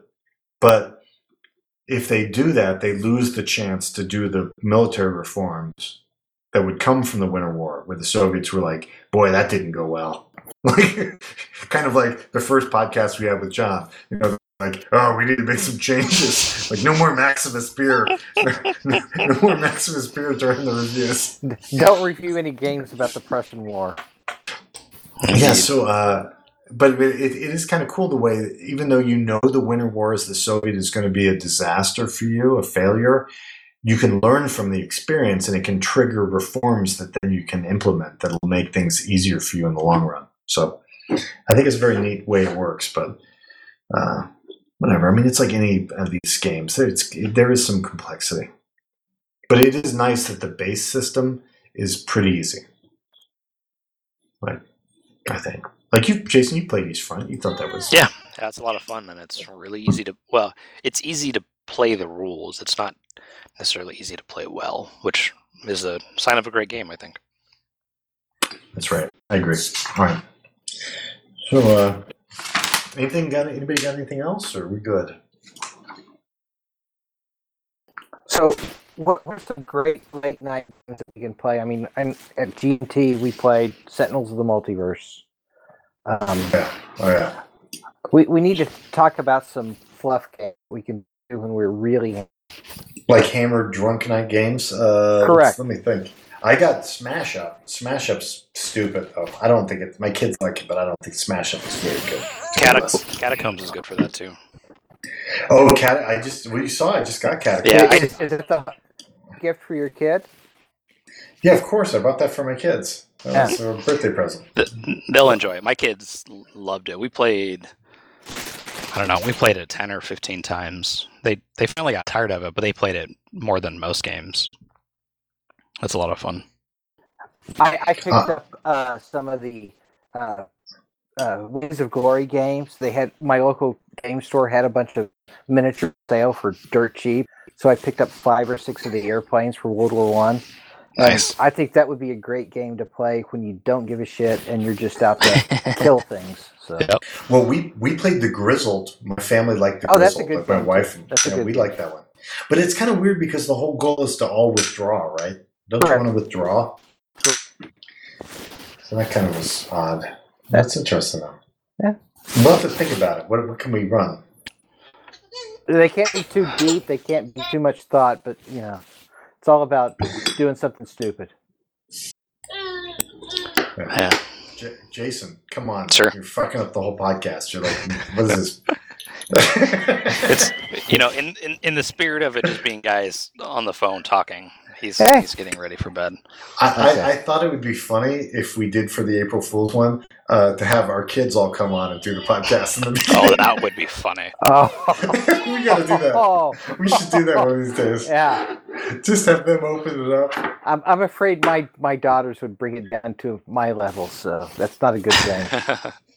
Yeah, I've seen the I've seen the cookies they make. They're very risque. yes, the pink parts, yes. Uh, yeah. So uh, so yeah, whatever. So I'm I'm pretty toasty at this point. So Jason, you have stuff you got to take care of. Uh, I don't know. yeah, I'm he's done. he's getting pissed. That's fun. okay. All right. John, John, you're gonna have a good night. Now go get in a fight with your wife. All right, try. I'll do my best. All right, man. yes. All right. Bye. All right, guys. Bye. Visit us at http colon slash slash boardgamegeek.com slash guild slash 1660 or contact us at advance after combat at gmail.com.